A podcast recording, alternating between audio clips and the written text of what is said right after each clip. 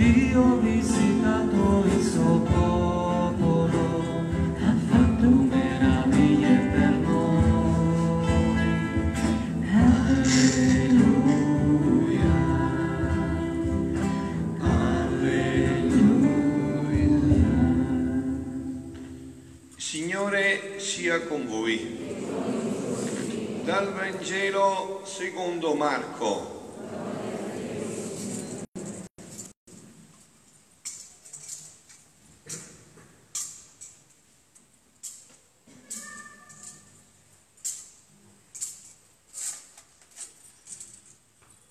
In quel tempo Gesù nel tempio diceva alla folla nel suo insegnamento: guardatevi dagli scribi che amano passeggiare in lunghe vesti, ricevere saluti nelle piazze, avere i primi seggi nelle sinagoghe e i primi posti nei banchetti.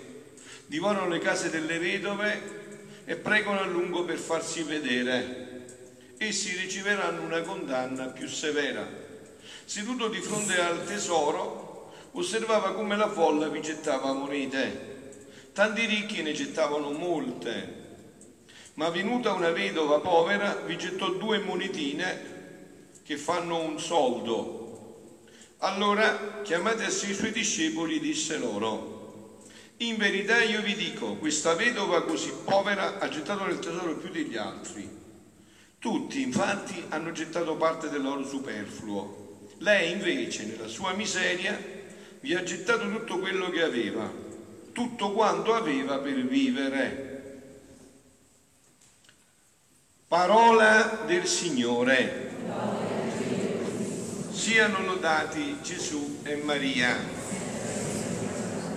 trentaduesima domenica del tempo ordinario, e anche questa domenica, se io vi facessi una domanda: ma chi giganteggia qua? Chi è la, la figura di riferimento in questa parola di Dio che abbiamo proclamato stasera? Voi subito mi dovreste rispondere: la donna, la donna. Sono due donne, due vedove, quella di Sarepta di Sidone e la vedova del Vangelo. Perché la donna? Perché la donna sa amare di più e senza calcoli. Infatti si vede anche nelle Sante Messe: fate la proporzione tra le donne presenti e i maschi, tra le femmine e i maschi, e vedete come c'è differenza. Perché la donna ama di più, ama senza calcoli, e quando si tuffa, si tuffa fino in fondo. E Dio prende la donna, due vedove, che senza calcoli, senza paure, hanno dato tutto, perché credono nell'amore. E grazie a Dio nella Chiesa noi abbiamo avuto grandi sante, grandi donne sante. Eh, spero che anche voi vogliate imitare queste donne, e se non altro è prima di tutto la donna per eccellenza, perché dietro queste donne c'è la figura della donna per eccellenza, che è Maria, da cui ogni donna dovrebbe trarre l'esempio. Per voi è facile Eh, vedere come state vivendo, basta che vi chiedete come farebbe Maria e lei ve lo suggerirà come farebbe Maria. Eh, però adesso entriamo nella parola. Come avete sentito, c'è questa scena particolare al Tempio. Siamo al Tempio di Gerusalemme, nella sinagoga al Tempio c'è questo eh, episodio particolare, no? Al, ai tempi di Gesù nel Tempio c'era un cortile, il cortile delle donne. Questo è un altro aspetto. Chi ha valorizzato la donna? Gesù. Gesù ha detto: ma voi sapete chi è la donna? Vi presento mia mamma. Gesù ha valorizzato la donna. Fino ai tempi di Gesù la donna non contava niente, andate a vedere, approfondite. Invece oh, Gesù l'ha fatta proprio discepola, anzi sotto la croce c'erano solo donne. E Giovanni, l'unico che è rimasto uomo, è rimasto perché per la mano la teneva una donna, la Madonna, se no sarebbe scappato pure lui. Invece le donne erano là. Quindi c'era questo cortile delle donne, c'era questa separazione, e tredici cassette con apertura a forma di tromba, dove si gettavano le offerte volontarie per il Tempio. Gesù osservava gli scribi che gettavano, ostentando laudi offerte nelle cassette, facendo fare il rumore. Era come una tromba, poteva fare bel rumore, no? L'apertura. Era tutta una cerimonia perché poi venivano segnalati al sovrintendente al tesoro ed era l'occasione tanto attesa per ricevere un riconoscimento pubblico. Cioè, quello è un importante, vedi? Quello è uno che, che conta. Un pubblico, ed essere poi introdotti al banchetto quali invitati d'onore. Dice, tu non conti niente, vai all'ultimo posto e mangiati le ossa, sì, avanzano. Lui invece è, è di quello è un personaggio, insomma, no? Così è lo sguardo dell'uomo, così vede l'uomo. Ma quello che vede l'uomo conta poco o niente, poi bisogna vedere quello che vede Dio. E tutti notavano quei personaggi, quei grandi personaggi bardati e impettiti, tutti vestiti con scialli lusso, pettenesse, si chiama filatteri, allungavano le frange, tutti sistemati, mentre nessuno badava a una povera vedova. E qua una domanda: ma Gesù come ha fatto a capire che questa era vedova? Se mi dite che era Dio, mi fate arrabbiare, certo, come Dio, ma come uomo come ha fatto a capire che questa era vedova? Come si capiva? Eh, dall'abbigliamento. Ecco perché anche il, l'abito non fa il monaco ma lo completa, l'abbigliamento identifica un'identità. Come viviamo dentro, vestiamo fuori, da buoni intenditori poche parole. Eh. Cioè l'abbigliamento è un, una, esprime. Eh, non è tanto così, perché noi non siamo corpo e spirito, noi siamo corpo spirituale e spirito incorporato, è il corpo che lascia i messaggi dello spirito. Quindi a una povera vedova che si avvicinava, come si conoscevano i scribi, i farisei, i chilometri dei chilometri, tutti bardati, tutti dicono, mamma mia, chissà chi sono questi, tutti sistemati, no? E eh, così Gesù distingueva tutto, no? Un povera che si avvicinava anche lei per fare l'offerta, solo Gesù la vede. La loda sottolinea il gesto e la dita a modello di tutti i discepoli riuniti. Dice, vedi quella? Quella sì, che sta facendo una cosa grandissima davanti a Dio. Quella sì che sta facendo una cosa grande. E noi, in chi ci riconosciamo noi? No, non fate subito subito, eh? Perché in noi c'è tanto di scribi e di farisei, eh? In me lo vedo tanto e penso che lo vedete pure voi. Gesù non teme di sottolineare il bene fatto. Domenica scorsa lo dava un dottore della legge, non sei lontano dal regno di Dio, e tante, volte, tante altre volte approva il comportamento retto, retto. Questo è il modo migliore per incoraggiare e continuare a farlo, per dare il buon esempio. È bello, no? Uno che è coerente con quello che cerca di dire, e, ma quanto è bello, voglio incontrarle queste persone, no? Ma di queste due figure, la vedova e i farisei, a quali crediamo di assomigliare? Non ci siamo mai sentiti un po' scribi anche noi? Chi non ama essere riverito, onorato, è invitato ai primi posti? Chi? Chi non lo ama? Io non avevo sentito dire, ma come sei bravo, grazie, ma come hai fatto bene questa cosa, ma come sei dritto, come sei intelligente, come ci sai fare. Eh no, sta stare. Però dentro che dici, mamma mia, eh? Visto? Eh? Chi di noi non fa così? Perciò questo è un cammino, figlioli, capite? Un, un Vangelo che ci guida a un cammino, a un cammino. Alta mano, chi non se lo augura, naturalmente in segreto. No? In segreto. Gesù in questo Vangelo non condanna il gesto di fare le offerte, quello è un gesto buono. Stai dando l'elemosina al Tempio che utilizza per il culto, per i poveri, quindi è un gesto buono. Ma l'ostentazione e l'autocompiacimento, questo sottolinea Gesù, l'ostentazione e l'autocompiacimento. Bonhoeffer diceva, morto nei campi di concentramento, il cuore puro non si contamina col male, ma neanche con il bene, cioè non lo attribuisce a sé, non lo fa per sé, perché sa che lui non farebbe così, ma lo sta facendo Gesù in lui. Non dice come sono dritto, ma dice come Gesù è grande quello che sta facendo in me. Ha fatto tutto lui, io avrei fatto tutto il contrario, e ne è certo, ne è sicuro, non se lo attribuisce. Non si autocompiace, non si contamina neanche con il bene, autocompiacendosi e specchiandosi in esso. Vi ho detto all'inizio che cosa vogliamo essere noi, specchi o vetri? Abbiamo appena celebrato da pochissimi giorni la festa dei santi e la più bella definizione dei santi l'ha data un bambino al catechismo al suo parroco. Gli ha detto così, che gli chiedeva il parroco, chi erano per lui i santi? E il bambino ha risposto, sono quelli che lasciano passare la luce. Bellissimo, questo è il santo, proprio questo, è un vetro.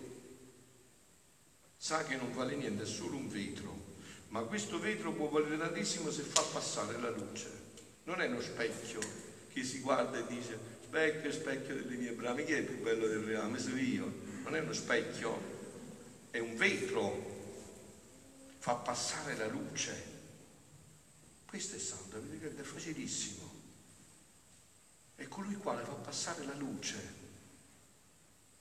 Non si attribuisce niente, ne è certo, non è che lo fa per sceneggiare Napoletano, è proprio sicuro, è proprio sicuro che le cose stanno così. Sono quelli che lasciano passare la luce, bellissimo. Invece noi quando facciamo come gli scribi, compiacendosi in noi stessi invece di essere vetro, siamo specchio. E guardate che lo specchio si ammala sempre, eh? Un sacco di malattie che noi abbiamo perché vengono dagli specchi. Rompete gli specchi e usate i vetri. Molte malattie vengono dagli specchi, è frutto del nostro io. Siamo sempre al centro degli eventi. Diceva un sacerdote, al mattino il cristiano dovrebbe fare l'operazione rottura specchi, non stare lui al centro degli eventi, ma mettere Gesù, non l'io ma Dio. Quella da Dio, ma cambia tutto, cambia tutto. Per lasciar passare la luce dobbiamo essere vetro, uno specchio che rimanda solo la propria immagine e non quella di Dio. Ma il Signore, se ci vuole bene, romperà tutti gli specchi che noi cerchiamo di, ra- di rabberciare ogni volta, finché diventeremo vetro trasparente che rimanda la luce di Dio. Vi faccio un esempio per tradurvi questo, molto semplice. Stanno tante persone, io conosco diverse persone, grazie a Dio, no? A cui va tutto male, ma proprio tutto. E dicono così, mi va tutto male, ma io sono contento e sto nella pace. Perché questo? Perché non sono specchi, sono vetro. Vedete, qua il problema è molto delicato. Noi abbiamo i sensi naturali, li conoscete, e abbiamo i sensi soprannaturali.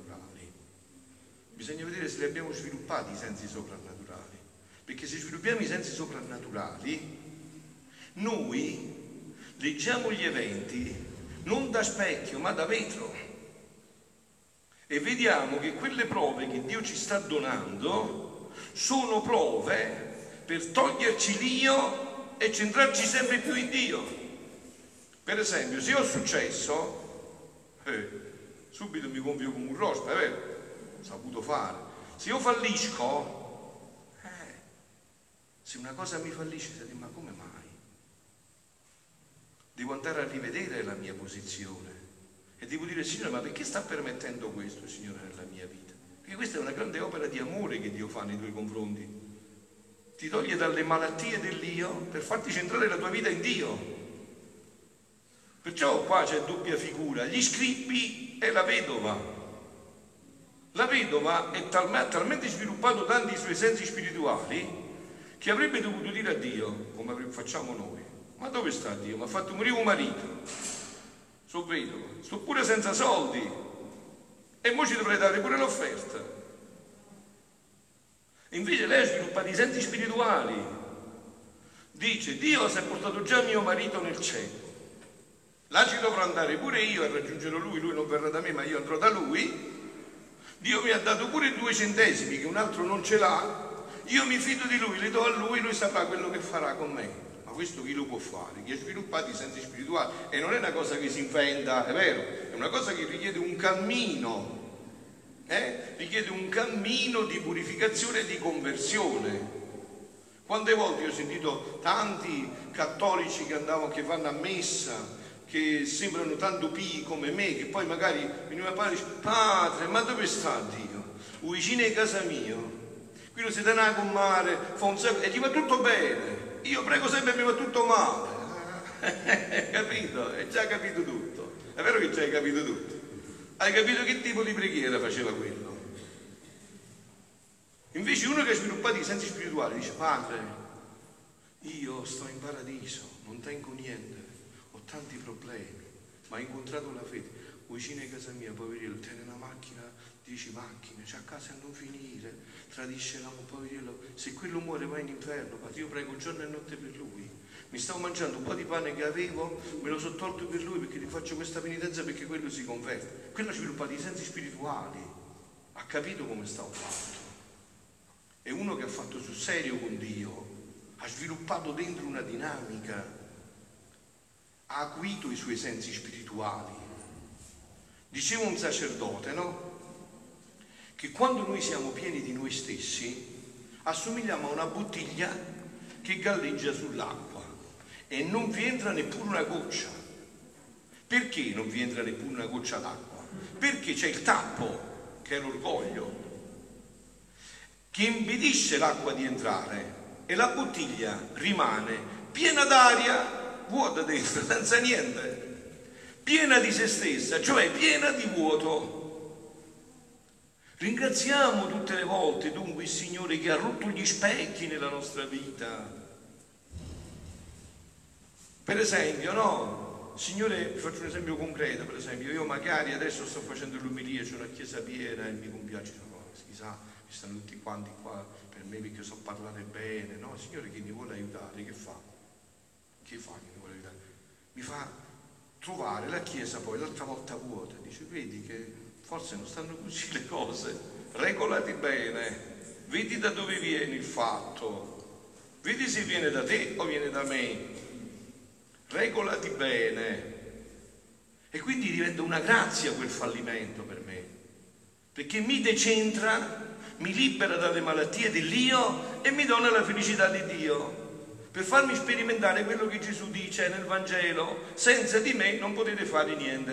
Però voi siete qua, queste sono tutte cose che avreste dovuto già sapere come me, almeno con la testa, perché questa è parte di un cammino bimillenario della Chiesa. Adesso passiamo al passo ulteriore. Sentite Gesù che cosa dice a Luisa a questo proposito, sentite che meraviglia. Siamo a luglio trenta millenovecentoventisette. Figlia mia, gli atti interni di un'anima, gli atti interni, quindi non li vede nessuno. Chi vede un atto interno che tu stai facendo? Chi vede che tu stai dicendo: Gesù ti amo, vieni di mia volontà a benedire il nemico in me, vieni a dargli tutte le grazie che dovresti dare a me, dagli a lui che mi ha finto proprio adesso di fare del male. Chi lo vede questo? Eh, Dio lo vede però. Il Padre tuo che vede nel segreto, nel segreto ti ricompenserà. Figlia mia, gli atti interni di un'anima che fa la volontà di Dio sono scevri da qualunque male, ombra e difetto. Come questa ricciarella. E dice: chi mi vedrà a me? Chi mi vedrà a me? Che do due spiccioli, manca un soldo. Se mi dice da voi non vale manco un soldo, questa manca un soldo è arrivato. Chi la vedeva? Nessuno, ma Dio invece vedeva proprio lei, solo lei, esclusivamente lei, additava solo lei. Solo il Dio è testimone di un atto interno, e mentre nessuno l'addita, questa è proprio la conclusione del nostro ritiro, questo sarà il rinnovamento della Chiesa, queste anime che saranno soprattutto donne. Voi sapete che Gesù a Luisa parla sempre al femminile, non dice mai figlio mio, sempre figlia mia. Perché? Perché l'anima è femminile. L'anima è femminile, come la Chiesa, non diciamo vado a chiesa, vado a chiesa, è tutto femminile, perché è una marcia in più la donna, nel bene e nel male, eh, anche nel male, bisogna vedere poi che cosa si sceglie. E mentre nessuno la dita, nessuno la guarda, nessuno ne parla, il Dio come testimone dell'operato della creatura, dove a nessuno è dato di penetrare nell'interno di creatura, a nessuno, eh, là non può entrare neanche il diavolo, niente, là vede solo Dio nella coscienza. Capite che sorprese avremo nell'aldilà quando troveremo tante anime semplici, chiuse nelle loro case, che noi diciamo: ma che sta ignorando, non capisce proprio niente, non sa fare neanche col bicchiere, per te. Ah, bisogna vedere che ne dice Dio però. Chissà che quella fede non ha tenuta quella vecchiarella nel paese, che ci moriva in marito e diceva: Signore, ti ringrazio se questa è la tua volontà, diceva il rosario e faceva atti interni che solo Dio vedeva. Eh, chissà quante ne troveremo di queste, quante ne troveremo che noi magari con il nostro superbio abbiamo disprezzato. Sta ignorando, non capisci niente, io ho due lauree, ho fatto pure i master, insomma, da dove viene questa, capito? Da dove si presenta questa? Eh, questo vedete come ci riempie di questa è la vera fede. All'interno dell'ardita la guarda e ne parla tutto, a tutto il cielo, Dio. E molte volte, anche alla terra, dei grandi portenti dell'operato interno di questa creatura. Essere arditato, guardato, e far parlare Dio di una creatura è l'arte non lo più grande che si può ricevere, certo. Se adesso stasera Dio dice: guarda quella persona che sta facendo stasera, che atti interni meravigliosi sta, c'è un onore più grande di questo, che Dio ti indica, ti addita proprio a te, e nessuno lo vede, neanche tu, perché potresti inorgoglirti. Dio non ti fa sapere: ma sto, sto facendo proprio niente, mi sento un fallito. E Dio sta facendo invece un lavoro e non può essere escluso di opere grandi che Dio compirà per mezzo di esse. Gli atti interni sono ferite, dardi, frecce al seno divino, sono messaggeri celesti che si sprigionano dalla creatura, volano al loro creatore e portano l'impronta della gloria, dell'amore e del piacere solo a colui che l'ha creato. Così si rinnoverà la Chiesa, se avremo tante di queste anime che non vogliono fare le prime donne, ma vogliono fare le prime davanti a Dio nel segreto e nel nascondimento, e sono certe che i loro atti stanno rinnovando il mondo, sono sicuri che Dio li vede nel segreto quando fanno l'opera e nel segreto li ricompensa, sono certi. Ma per questo non vi, non vi, come dire, non vi eh, abbattete, per questo bisogna allenarsi, figlioli, ma ci vuole tutta una vita, perché per noi le cose sono immediate, noi non, siamo, non abbiamo sviluppato i sensi dell'invisibile, noi non crediamo che veramente Dio vede ogni istante la nostra vita. E quindi noi che facciamo? Facciamo la cosa per l'immediato, non andiamo a purificare l'intenzione, non ci viene spontaneo, non ci viene spontaneo, perché abbiamo sviluppato molti sensi materiali, abbiamo mangiato tante salsicce, carne, ma non abbiamo sviluppato i sensi spirituali. Abbiamo dato tempo alla preghiera, alla meditazione, all'incontro con Dio che ha sviluppato questi sensi. Difatti, chi vede, chi ascolta, chi apprezza tutto ciò che fai nel tuo interno, dice Gesù a Luisa? Nessuno. Solo io sono testimone. Li ascolto e li apprezzo. Pensate alla vita di questa donna, no? A cui Gesù ha dato tutto questo. ottantadue anni di vita, sessantadue sempre a letto e diciannove in semiletto. Ma che poteva fare? Eppure ha smosso il mondo, ha avuto il messaggio più grande dell'universo e nessuno lo immaginava, nessuno. Ecco perciò nelle nostre opere più grandi scegliamo anime che apparentemente nulla danno di grande e meraviglioso, ma anime interne che non sono magagnate né da vedute umane né da strepiti, rumori, gloria e stima propria, che portano le opere esterne. Difatti, nella redenzione chi scegliemmo? Una vergine semplice. Che cosa? Voi vi siete mai chiesti, ma Nazareth, quando vedeva questa creatura a quindici anni, chi pensava che era? Una donna come gli altri. Beh, eh, possiamo dire che è una donna seria, onesta, veramente, ma poi che cosa di eccezionale? Eh, quello che faceva dentro era tutto eccezionale, tanto eccezionale da costringere Dio a lasciare il seno della Santissima Trinità ed entrare nel suo seno. Era così eccezionale che ha strappato Dio dal seno della Santissima Trinità e se l'ha messo dentro il suo seno ed è venuto a portare la salvezza all'umanità e il regno della divina volontà. Semplice, senza splendori esterni, ma aveva il suo interno parlante, che tanto seppe dire da sola a sola al suo creatore, che lo vinse e ottenne la redenzione. E guardate quello che ci siamo detti oggi, immaginatevi voi, voi adesso, donne che avete compreso e penetrato il dono della divina volontà, e andate nei vostri paesi e fate quello che fanno le altre donne, scopate la casa, lavate a terra, pulite i vetri, fate la pasta e fagioli, andate a prendere la spesa, però vivete questa vita interiore. E chi la vede? Nessuno, ma voi state trasformando il mondo. Voi state trasformando il mondo e Dio lo dice agli altri: guarda quella che sta andando a fare spesa, quella sta trasformando il mondo, vedi quella che sta lavando i piatti, sta trasformando il mondo, vedi quell'operaio che va a pitare i bulloni, sta trasformando il mondo, Vedi quell'impiegato che sta lavorando nell'ufficio, in quella noia quotidiana di ogni giorno, sta trasformando il mondo perché c'è tutta questa vita interiore. Perciò Luisa non andava in vacanze, non prendeva aerei, stava sempre in viaggio perché stava nel suo interno, e nell'interno si viaggia senza fine. C'è bisogno di andare in America, la vedi dentro di te l'America, viaggi dentro, sei sempre a girare. Lei stava sempre a girare. Ora, e concludo, eh, così abbiamo fatto per il regno del Padre nostro, il regno del Fiat Divino. Abbiamo scelto un'altra tutta interna, che tanto dirà che pregherai Dio a concedere il regno bramato. Gli atti esterni, anche buoni e santi, non possono piacermi come gli atti interni, ma è normale, figlioli, è normalissimo, perché gli atti esterni, vuoi o non vuoi, sempre ti danno un po' di orgoglio, di vanagloria, perché basta che quello ti dice grazie, ti ringrazio, ma come hai fatto bene questa cosa. Insomma, siamo fatti di ciccia e sentiamo nella carne il compiacimento di quel ringraziamento, di quella parola buona che ci è stata detta. Quindi Gesù dice: gli atti esterni, anche buoni e santi, non possono piacermi come gli atti interni, perché gli atti interni non li vede nessuno, li vede solo Dio. Perché gli esterni sono quasi sempre impregnati dell'aria della propria gloria, della stima umana e delle volte anche del biasimo. E un povero cuore sente in sé gli effetti della lode oppure del biasimo. Se tu mi fai un rimprovero, io lo sento, se mi dici una parola buona, io la sento. Ma nell'atto interno non c'è questo.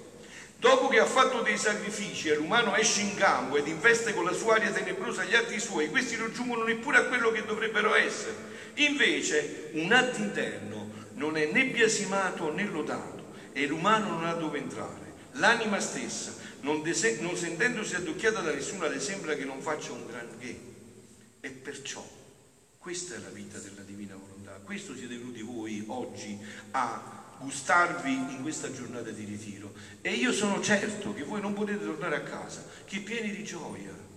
Avete scoperto che cos'è la santità, passate per i miracoli, le cose, quelle non c'entrano niente con la santità, non c'entrano niente con la santità, non c'entrano niente, anzi, anzi possono essere molti dannosi. Quello è meglio che li teniamo un uomo come San Pio, che già aveva fatto tutto questo dentro di sé. Gli altri esterni non servono a niente, la santità è questa. E credere a questa vita interiore che nessuno vede, solo tu e il papà, Dio vedi, e il Padre tuo che vede nel segreto, nel segreto ti ricompenserà. Perciò vi ho detto e vi lascio con questo pensiero che sempre più, leggendo questi scritti, si fa sempre più convinto. Farsi santi è semplicissimo, farsi diavoli è difficilissimo, andare nell'inferno devi ostinarti fino alla fine. Farsi santi significa lasciar fare Gesù tutto in te. Sentite che ha detto un bambino al catechismo: chi sono i santi? Coloro che sono diventati vetri e fanno passare la luce. Siano lodati Gesù e Maria.